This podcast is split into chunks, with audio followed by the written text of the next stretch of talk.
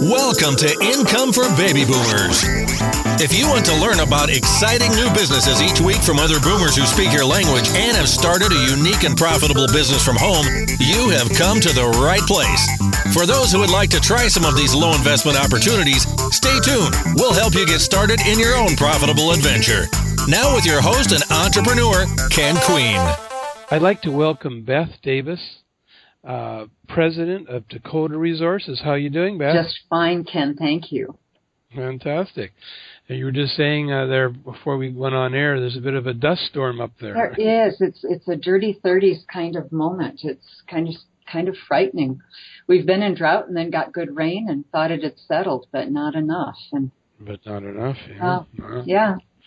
Well, you know, one of the things they say about Midwesterners, Ken, is we talk about the weather and we really mean it. It's not idle chatter. It's some serious weather. It's some serious weather, and there's serious consequences to what's going on out there. Yeah. yeah.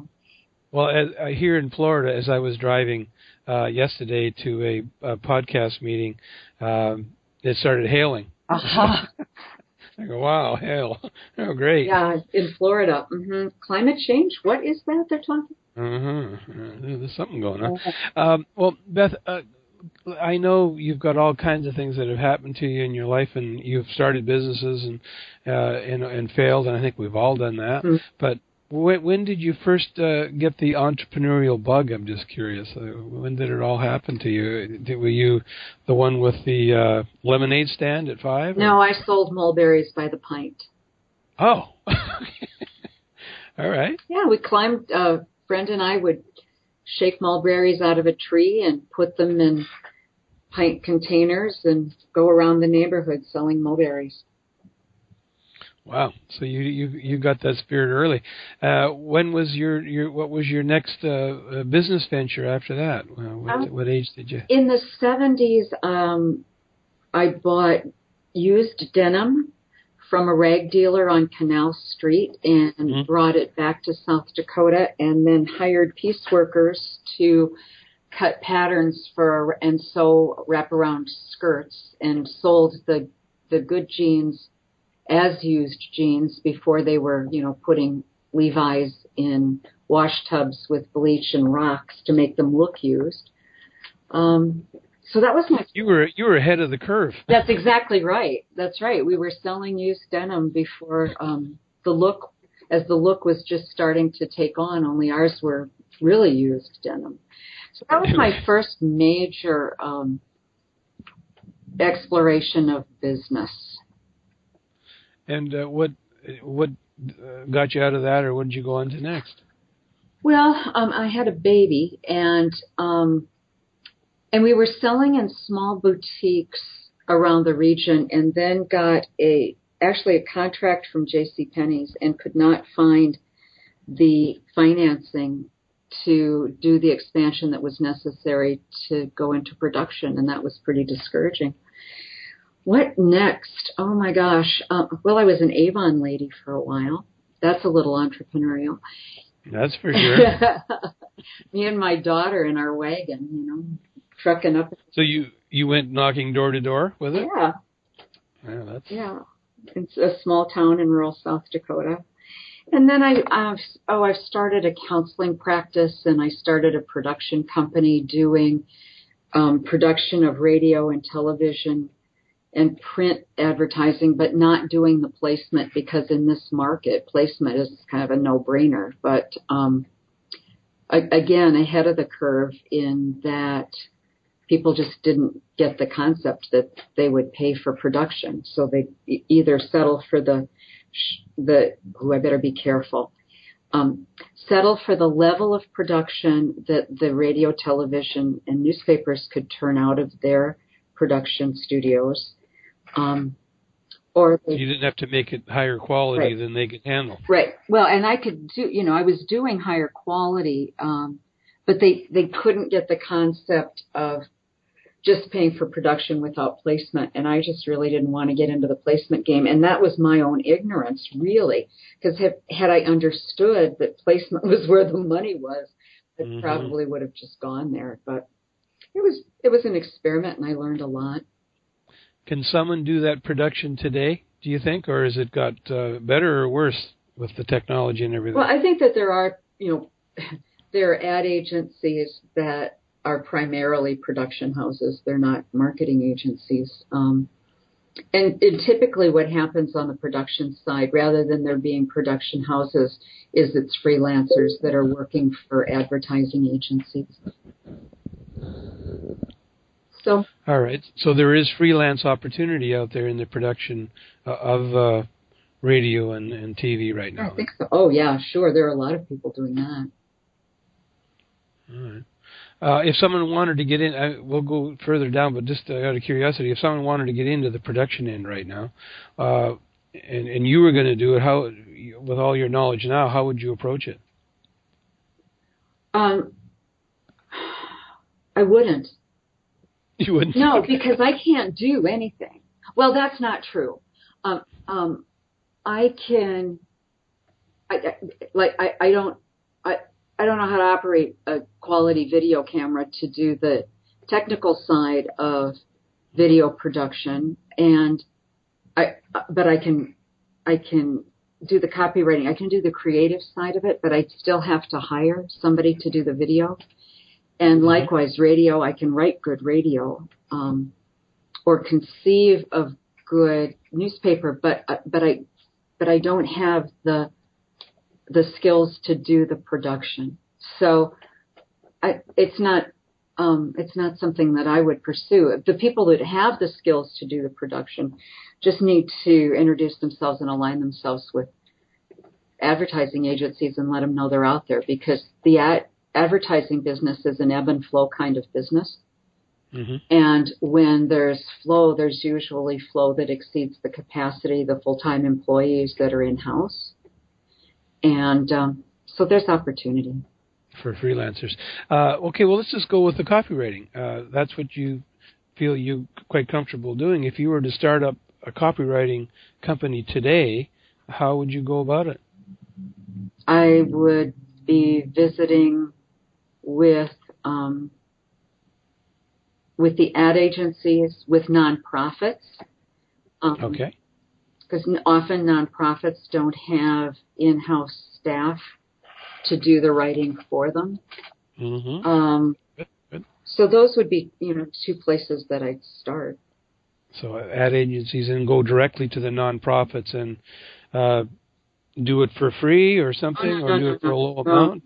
No. No, you're not working for free. Okay, well, good. Maybe, you know, maybe you offer your service for free a time or two with the understanding that you just want to get to know them, but your intention is to offer a service to them.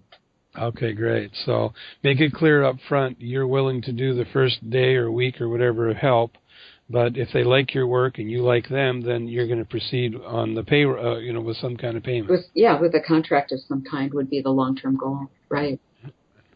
Uh, would you create a website to uh, again let's say you let's say you had to you you had no money right now or very little because a lot God, of people I remember are... those days, Ken. Do I have to you, really you, remember? You, just to reminisce a little bit. Um, so that so you you got to make this copywriting thing work because you got family or whatever, you got bills or whatever. Uh, so how are you going to approach it? You're gonna you're gonna create a you're gonna go knock on some doors. I can see that because you're not afraid to. You did it at Avon and other places. But uh, are you going to create a website immediately, or are you going to write a book, or what are you going to do to to just say, hey, I need to get this going now? I'd start with a Facebook page that would that, yeah that would refer to a website that could have that would carry examples of the work. All right. Okay, so you would set up the Facebook, not a not a personal Facebook page, no. but a right a, a, business Facebook page. A business, okay. Because then you can have unlimited uh, people on that, where where you're personal, you can't. I think. Not that I know that much about it, but Me either there's some restriction there for personal pages, I think. Okay, so then you refer to your website. Uh, would you, uh, again, now you don't have a lot of money, you might have a couple thousand bucks to do this. Are you going to just go out and create your own website yourself, or you know get one of these things that are free freebie websites, or you're going to say, hey, I got a couple thousand, but I'm got to make sure this website is work is really good, so I'm going to put 500 of my th- 2,000 towards that, or or what would you do? How would you how would you use that 2,000 to you know to double it and triple it? That's a good question. I would invest in a quality website. You're right. So that would be uh, important. Okay. And then would you do Facebook advertising, or what? Where where would you go? Uh, um, I you know I don't know that much about Facebook advertising. I might. I think the first thing I do, Ken, is research. Um, really, let's back it up. Sure. It, and do the market research and find okay. out where the need for copywriters exists and um, who's currently in the market. Who's your competitors? Right, okay. Right. And um, where the gaps might be in the market, where the opportunities are, and then where the people who hold those opportunities most hang out. Are they LinkedIn people? Are they Facebook people?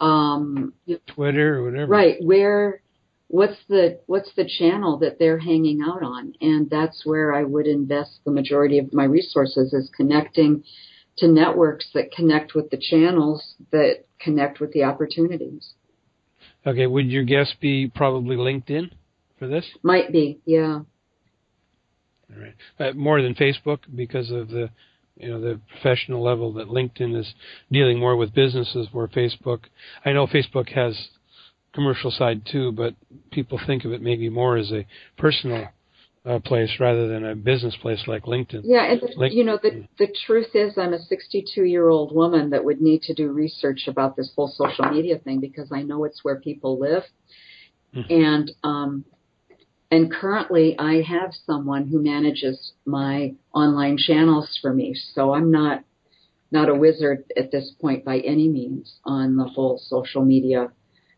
choosing channels and doing that. Someone does that on behalf of me and the organization on the professional side.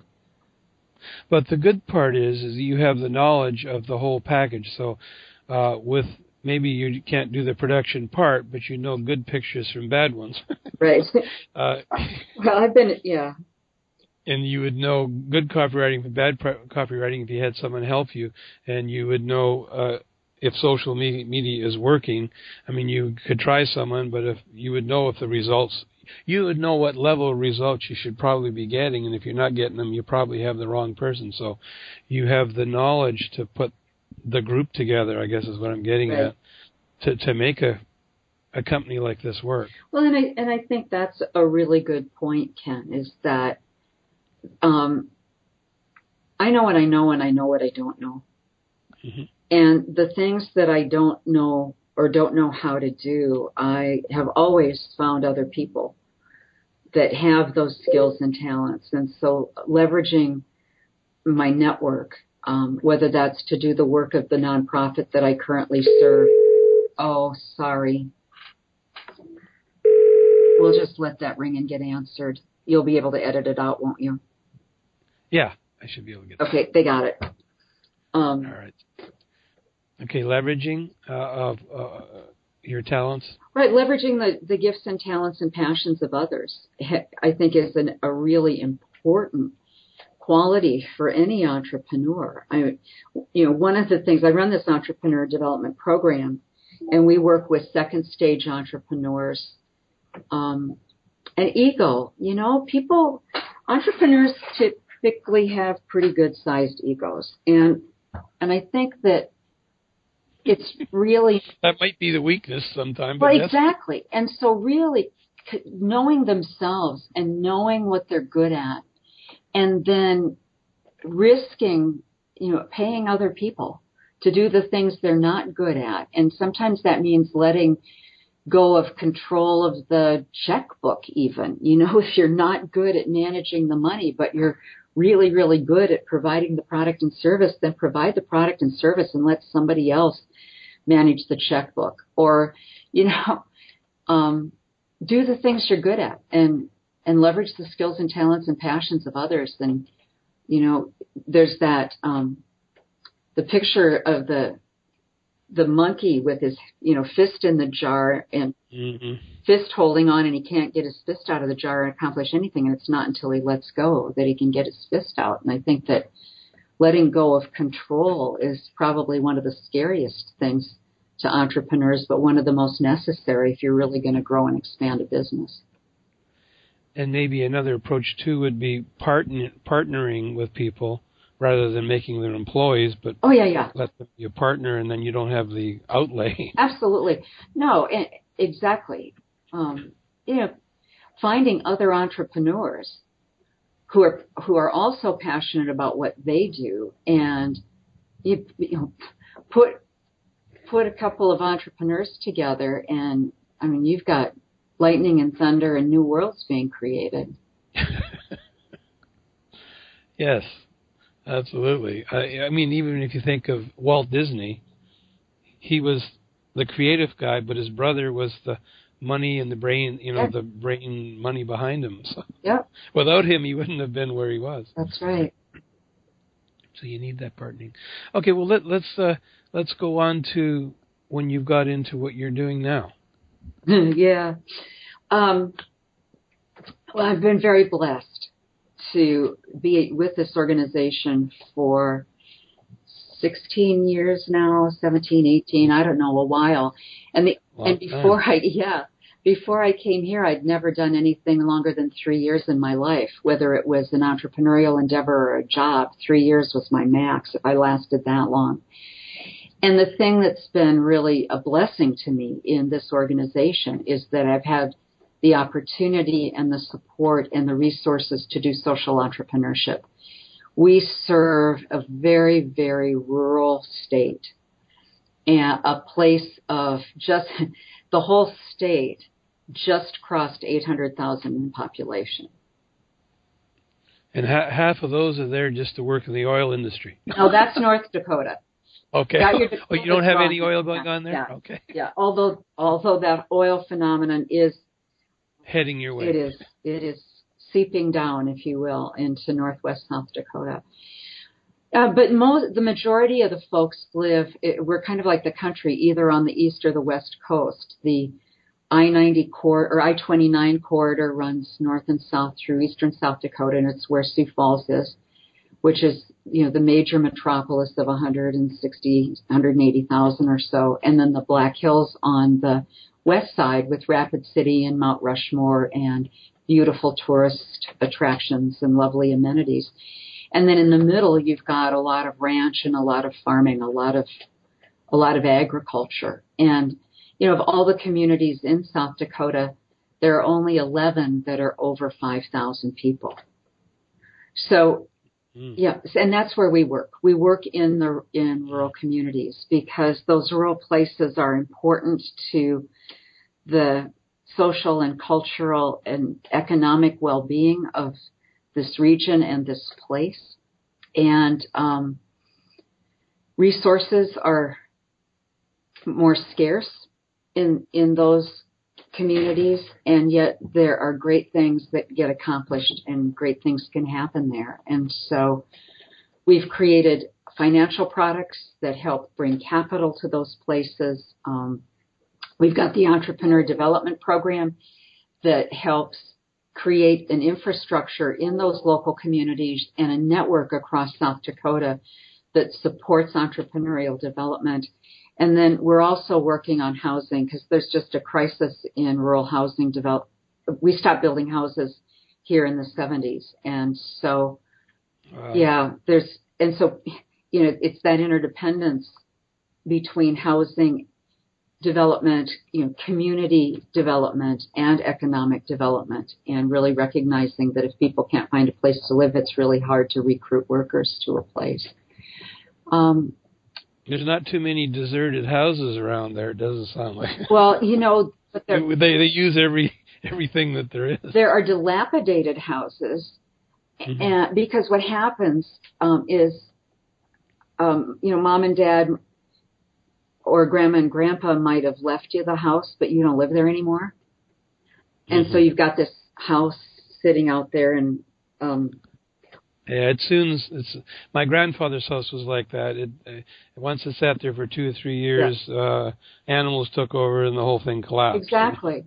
It, it doesn't take long. And then in in these rural communities that are so tightly knit, there may be you know ordinances on the books about cleaning up those properties, but they often don't get enforced. Mm-hmm. And so one of the one of the things part of the magic in what we do in these communities, and it sounds so simple, um, and it's simple, but it's not necessarily easy, is that we bring people together to have conversations about these things and to really help them understand the dynamic that's going on in the community. And people want their communities to thrive and to flourish. And so it energizes the, the residents in the community to take responsibility for making changes and incredible things are happening in the places we work. So this application you're doing, we could do right here in Florida rural areas. You bet. Get people together to talk, to, to say, hey, here's here's where our problems are, here's where our solutions are. Yeah, and, and then create a structure that empowers them to do things. Because you know, it, it, well, that's the city's job, or that's the development corporation's job, or that's the Chamber of Commerce's job. Um, we all have these mindsets about who's responsible for what. And what's beautiful about what happens out of our process is that citizen initiative teams emerge. And it's the citizens taking responsibility for the issue. And then the organizations and agencies and funders um, can come together around that citizen-led initiative without the the parochialism and the the barriers to involvement because oh that's not my job or you know we're overwhelmed. We can't take on that initiative. You don't have to take on the initiative. You just need to support the initiative that has emerged out of the citizens of your community but someone has to fund it. And what I guess what you're saying is, if you get enough uh, citizens in a group that are all of one mindset, you can find the investors to do it. Are we talking government investors or private investors, or, or mo- what would it mostly be of that you you end up with? That would be a yes. Because one of the one of the beautiful things that happens is that you the citizen initiative creates an opportunity to leverage private, public, and nonprofit resources into the projects that emerge from those initiatives. The other thing about that, Ken, is that one of our mantras is slow down and get done early. You know, there, okay. there are a lot of really good intentioned organizations and initiatives that just want to do something you know, I just want they just want to turn dirt. They just want to, mm-hmm. you know, fix homelessness. They just want to do something. So they move homeless from one spot to the exactly. next to the next, but nothing happens. Yeah, they create unintended consequences, mm-hmm. and and they're treating symptoms. They're not treating cause. Yeah. And so one of the one of the really important things that we do as we coach a community and the community initiative teams is slow them down to really understand what the facts are, not what they think the facts are, but also to explore the beliefs and behaviors that continue to create that outcome. Because the truth is, any system, whether it's a social system or a business system, creates exactly the outcome that it's creating. It's designed to do that. And so you have to dig deeper in and really look at the system that's creating the current outcomes in order to figure out how to invest resources not to address the, the symptom, but to shift the system. And what happens is a much wiser investment of resources in projects and programs and that that result in long-term outcomes. It's fantastic. It is. It's fantastic work. I really feel blessed to be able to be involved in it. Yeah, that's uh, that is good. Um, now let's. There's two kind of groups that uh, that are listening to this podcast, and one would be they have uh, They need they need to create, you know, uh, some money out of what they're doing, and they could maybe help out and volunteer, and try to get something started like what you're doing. But eventually, they need to make a bit of money, and they don't have to make a fortune, but you know they need to make twenty thousand a year or something. Uh, can if they got behind these kind of projects locally in whatever state they're in, is it realistic to say, hey, if you get 100 people together, two, three hundred people together behind projects, you're going to create a position for yourself eventually.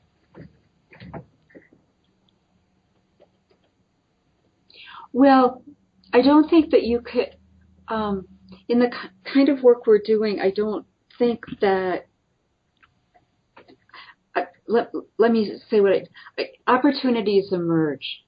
I, I think that having been a person, um, a low income person in my life, one of the things that happens is that you get isolated and um, kind of locked in your own world. And that's locked in your own world socially because you don't have the confidence to be out in the world because you think you need to have money to be out in the world, mm-hmm. but also locked in your own mindset, your own, your own scarcity mindset. And there are two things that we know move people out of out of poverty or out of a place of scarcity and one is relationships. And so I one of the things that that I would encourage people to do is even if you're an introvert, go talk to people. Tell people your idea. Tell people what you're working on. You know, there's also that fear of, well, if I talk about what I, the idea I'm thinking about it's just going to get stolen and somebody else is going to do it. Um, it's a risk that you you almost have to take because um, we call it growing luck in Dakota Rising. And it's about what happens when you, when you risk sharing your dream or sharing your idea.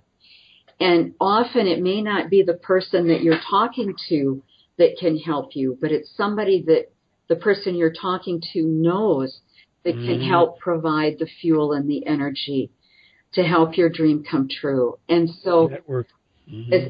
I'm an introvert um, give me a stage and I'm fine. But, you know, a cocktail party, I used to be the one that was standing over on the edge pretending that I was talking on my cell phone. I mean, honestly, this is true. And, and what I learned and what I taught myself and made myself do is go find other people in the room. And, and often I'd find somebody else who was standing there by themselves and just walk up and ask a question. Questions are so powerful.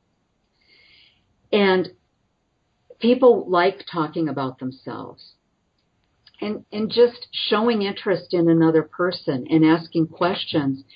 And soon they'll be asking questions of you and that creates conversation and dialogue and risking sharing your dream creates opportunity for connection to luck. Cause, cause luck can be manifested by intention. So that's one is build relationships, talk to people. The second is assets. And, and I, and that's investing in savings, no matter how tight it is, squeaking something away. It's investing in education because an education is an asset. And that doesn't have to be formal education. It may be learning. Maybe you go offer yourself up as an apprentice in a, in a business that's comparable to the one that you want to create or a business that somehow is in alignment with your entrepreneurial dream and offer yourself up to do work, even if it's menial work, even if it's low paying work in that industry to learn about the industry. Um, so get an education and understand that education is always expensive. you're paying somehow. You know, you're paying in time, you're paying in mm-hmm. money, somehow. I mean, education is always expensive. You're paying in making mistakes, and, and the greatest teacher may be the greatest mistake that you made, and that may be what propels you the furthest in launching or growing a business faster than you thought you would. So remember that education is always expensive and invest in that education. Take risks. And and no education costs you even more. Oh my gosh, yes. Well, doing nothing is a decision. You know, doing nothing is a, is a choice that you make, and it's really easy to to procrastinate and wait until you think the conditions are right. You know, do something every day. Do something that moves you toward that vision. Just keep taking small steps in the right direction. And if you're truly committed to it, the universe eventually aligns with you. It just does. And it may not happen in, in the time frame that you think it, it should, and it may not even happen in the way that you think it should. Mm-hmm. But it, it may happen in a better way. Exactly. If you're clear about what your purpose is and you have clarity of vision, and you're willing to be open to how that vision is realized and your purpose is manifested, then as long as you're putting energy every day toward that vision and purpose, eventually the alignment will happen. And you're talking to people and you're learning. So the connections, I, I, see the connections very important. So the baby boomers have to get out there, make connections, and through those connections, they will see an opportunity that maybe they didn't do. If they didn't make those moves, they would never reach the opportunities, and and they, now they have a chance to make money out of apparently almost nothing, except the connections. The connections cause the opportunity to to to reveal itself. I guess you could. Say. Absolutely, and again, it may not be that that first circle of connections that you make, but it may be people connected to, I mean, to that circle. It, we live in a world of networks. We don't live in a world of hierarchies anymore. You know, it used to be climbing the ladder, you know, and, and you just kept working your way up. And in this day and age, we've got to work our way around. We got to get around. Um, are, you familiar with the BNI uh, network? BNI? BNI. Uh, it's a business network. Uh, they've got like I don't know 350,000 people a part of his, part of their organization, and they they they create groups. Like they'll have a group of up to maybe 50 people. There'll be one doctor, lawyer, one accountant, one insurance, not more than one in a field, and then they help each other. Cool. And uh, I was just speaking to to Ivan uh, a couple of days ago. Uh, he's the president of BNI. They did three billion dollars of business last year through their connection. Cool. I, yeah, I've just looked it up. Looks like a very interesting, interesting group. Yeah.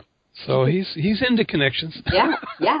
Well, Though he's just stepped down from running the daily. The day I uh, interviewed him, a few days ago, he just stepped down from being in charge of everything so that he can do some other uh, things. Cool. And of course, he's still part of the organization, but uh, he's that he's stopped stepped down, I guess, from the CEO position. I guess is what it was. That's fabulous. But uh, I, I'm looking forward to see what he's going to be up to. But it'll certainly have to do with connecting with people. Cause there you go. That's that's what he's done all his life. You yeah. And there, you've got some brilliant people there. I know that in the country. You know, I think of my grandfather uh, up that way when he they had augers. You know, when you put the grain in and you auger the grain up into a granary. Yep or into a truck or whatever you're doing. Um, he figured out the, the way the augers were made were back were backwards, and they always the pulleys always came off. Uh-huh. So he figured out. He sent in his request or his idea. Now he didn't get any money for it, but uh, within a year or two, everyone did it his uh, his yeah. Yes. They they realize, wow, this guy figured it out. So, I mean, those uh, those people that are farmers or whatever out there in the rural areas, they think they don't know anything, know a lot more than they realize. Well, you may may not know, Ken, that you know the the monstrous digital display boards that are in all of the well, most of the the professional um, football stadiums, and oh, yeah. they come from Daktronics, which is here in Sioux Falls, South Dakota, and was started by a um, electrical engineering professor at South Dakota State University to create jobs to keep young people in the state and in the Brookings area. And um, you know now they're international and creating all of these amazing, amazing um, billboards or and display boards across the country. It's just so it comes. I mean, these ideas can come out of anywhere, and so just because you're from a little town or a no-name place, you think has really nothing to do with is what you're saying. That's exactly right. It has nothing to do with where you're from. It has to do with how big your vision is. Is where you're going. exactly right. Yep. that is good. Yep. That is You can only, you know, you can only go as far as you can see in your mind's eye. Mm-hmm, mm-hmm. Now, if people want to get a hold of you and, and uh, you know take a closer look, where would they do that? I'm going to put some show notes so they can go there too. But uh, just give me some idea of, uh, verbally that your website or, Oh, okay. or Yep. email or whatever. Yeah, it's Beth B E T H at Dakota Resources with an S dot org, and then the website is um, www.dakotaresources.org. And then I, I would point people to the Dakota Rising program, which is in our, our entrepreneur development program. And, and to your point, Ken, we've got second stage entrepreneurs and you look at the list and you might think, what? A quilt shop on Main Street, Fulton, South Dakota is a second stage entrepreneurial um, business? Really? Well, yes, really, because that little quilt shop on Main Street, Fulton, does 30% of its revenue from outside of the region. And I bet it's greater than that because, well, those quilters are a cult. That's part of it. But, Mhm. um, but they are yeah, I know. But, you know, they're doing everywhere here in Florida. Everywhere. yeah, but she sells. She sells on the internet. She does a lot of internet sales. She's got people coming from all over the region to take classes. Um, so, so you don't have to be a big manufacturer to make a big impact on your local economy and on your on your own livelihood. Um, you know, and and the other thing, um, as because one of the things that comes up about rural is something called the tall poppy syndrome. Do you know what I'm talking about? No, I don't know. It, it's that it's the wanting to keep your neighbor down because you know you don't want anybody to get to make more money than you do or have more success than you do, and so That's too bad. That thing. oh, but it happens. Um, Sure does. You know, I remember a woman saying to me once, well, you know, the grocer gets a new pickup every three years. Do we owe that grocer a new pickup? And my response was, you darn right you do. Because if he's not making enough money to buy a new pickup, you're not going to have bread and eggs and meat and produce in your community. And, and in fact, the, the grocer, um, was not able to stay in business in that small rural community because people weren't shopping locally. They were going, you know, going to the regional trade centers to shop Mhm. because they certainly didn't want, you know, that person to have a new pickup every three years. And I, and I think we need to get past that and really understand that, you know, if my candlelight bright, is shining bright, it doesn't diminish from the light of your candle. That if I'm having a successful business and, and I'm making money, that's good for the community and it means more people in the community and it means more jobs for your kids in the community and that we all, we all benefit when a business Yeah, you- is doing you- well. You want to get out of that gravity pull, that uh, black hole. Well, yeah, and the other thing, if I may just touch again on rural, is that so often we think that economic development is attracting a new business into the community. And so our shared resources go into, you know, giving away a spec building or giving a break on utilities and doing all of these things to bring a new business to town. But often what happens is when the incentives run out, so do the businesses and that by supporting our local businesses and making resources available and training opportunities available in the community and holding up these businesses as champions of our community, those those businesses may be adding one or two jobs a year, but you aggregate them and and it's a significant impact on a small rural community's economy. And we often overlook that uh, as rural communities and just want the you know, we want the headline. We want the magic manufacturer coming to town, hiring 50 people looking to hire 300 people over the next five years and building a daycare in the back. And, and that's just not what's happening. So you saying what you're saying is is that we're moving away from that uh, big box store kind of thing to back to uh, uh, the the old way the business was done. Is that what you think? Well, I think it's not even the old way. I think it's the way business has always been done. Small businesses have always been the major economic development drivers in this country. That's true. Small business, yeah, two, two, three man stores uh, probably employ uh, fifty percent of the people. I don't know how many, but probably a bunch. Yeah, and, and I should have that statistic. I don't have it in front of me, but it's really stunning when you look at it. Um, and, and yet we continue to to want big. We want big and fast, and really it, it's small and, and steady that um, wins the race. Wins the race. Yeah, I'm sorry. I mean, oh my God, let's throw out a cliche, but it, yeah. you know those cliches are grounded. Oh, but it's true. I mean, yeah. Hey, uh, some cliches are right on. I mean, they they, they couldn't be described better. Right. Uh, what would you what would be your last few minutes parting words to these baby boomers 50 60 years old and they they need some extra money uh, uh, a lot of them. Now some of them are need to do some volunteer work. They got all the money they've made all their money now now they need to make a difference you know and so that's that, that's part of the group too but what would you have to say to to, to these folks? Um follow your passion.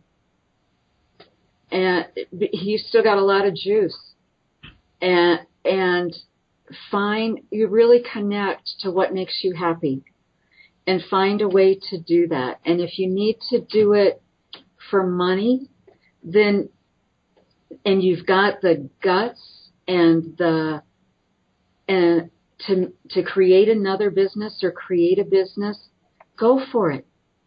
And if not then go find somebody who'll pay you to do what you love. But life's too short to waste time and energy worrying and lamenting about what you don't have. Um, create it and create it out of your own passion.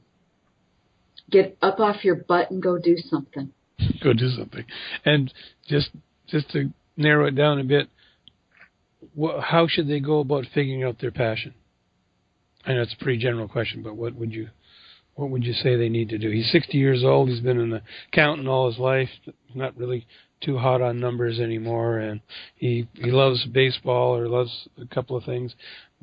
Uh, and he needs to make some money. Yeah. But, well, there he loves baseball, so let's follow that. So maybe there's um there's a a little league team that is hiring coaches or there's a stadium that is hiring people to do concessions. Mm-hmm. Um, you know, how can you take that, or maybe there's a baseball card collection in the basement that's worth two million dollars, and you just haven't nice. dug it out and put it out there. I, I, I was asked a question recently about spending the day I want to frame it correctly because it was really powerful. It was spending the day paying attention to what gives me pleasure. What brings me pleasure? And so pay attention to that. What, you know, what, what gives you pleasure? And what, mm-hmm. what makes you happy? And then find a way. Find a way to do it. Even if even if that doesn't turn into a money making endeavor or opportunity, if you're doing what you love, even a little bit of the day, your spirit is lifted and your energy is more positive. And when you're talking to people, that energy comes through because you've taken care of that, that place that needs joy. And you become more of a magnet then to opportunities. You grow your luck if you're spending some time. Oh, I like that. Grow your luck. yeah, grow your luck. And doing the, doing something every day that makes you happy, no matter how simple it might be. Feed your soul. I love what you're saying there because I'm thinking of Edison and this one man who wanted to be near him and around the inventor, but he had no talents, and so he went and he ended up being Edison's uh, uh, caretaker mm. and just looking after things. And but he was always around Edison, and many years later he was the biggest investor of all Edison's inventions. Yes, yes, yes. so he started out small, but it turned out pretty good. Yes, exactly, exactly. Grow your luck. But get around those the things you love. Like you say, if you love baseball, get around it. Yes, exactly. You don't have to be throwing the ball. No. but, but get near it. Go watch whatever. some go watch some little league games. Go sit in the mm-hmm. bleachers and watch some games. Just yeah. Feed your soul. That's great. That's good. Well, thank you. This has been great, Beth, and I appreciate you taking this time. And I'm sure a lot of this will will help feed a lot of people's souls and, and help them to say uh, it's not over. I, I, you know, it's funny how people think, well, I'm 65 now, and every now I'm dumb. so Ken, I'm I'm 62. Mm. I plan to to shepherd this organization for another three years, and mm. I'm planning my encore. Nice. Because there will be an encore performance, and and it's not. It, um, I don't. I'm beginning to see what it looks like. Um, it, and it's not in the nonprofit sector. I'll probably make more money in my encore than I made here and I'm doing really well here. But mm-hmm. um, if if it, it's an encore, you know, get up and sing another song. That's good. It's not over till the whatever sings. As long as you're on this side of the grass, you know, make a mm-hmm. contribution. Mhm. Yes, I I, I absolutely 100% with you there. uh, you still got this day. That's right. And you can do something today. You know, it might not be big as the fellow walking along the beach and seeing, I think, all the starfish, yeah. and he was gra- yeah. throwing them in the water, and there's thousands of them. And his friend said, "Well, you you can't do anything. You can't help all these starfish. No, but I help. You can't make a difference." Mm-hmm. But then he said, then he picked up another one and said, "Yeah, but I can make a difference in this one." Yes, that's exactly right. I made a difference to that one. That's right. so we can make a difference today. That's right. Yesterday we already missed. Too bad. Don't worry about it. Yep. Yeah. Regrets the killer, so we have to get past the past that. Well, thanks again, Beth. It's been my uh, pleasure, Ken. Thank you for the opportunity to chat with you. I look forward to interviewing you uh, further down the road and see closer to your new vision and what's going to be happening there. Oh, I'd love to talk about my encore on another day. All right, fantastic. Thanks, Ken. Thanks again. I appreciate mm-hmm. it. Bye now. Bye. Thank you for listening to Income for Baby Boomers with your host, Ken Queen. Helping boomers like you get a business started you can run from your own home. We interview owners of both online and offline businesses, but most importantly, ones that are run by baby boomers. Stay tuned next week for new and exciting businesses that you can start from your home. Until next time, have a profitable and blessed week.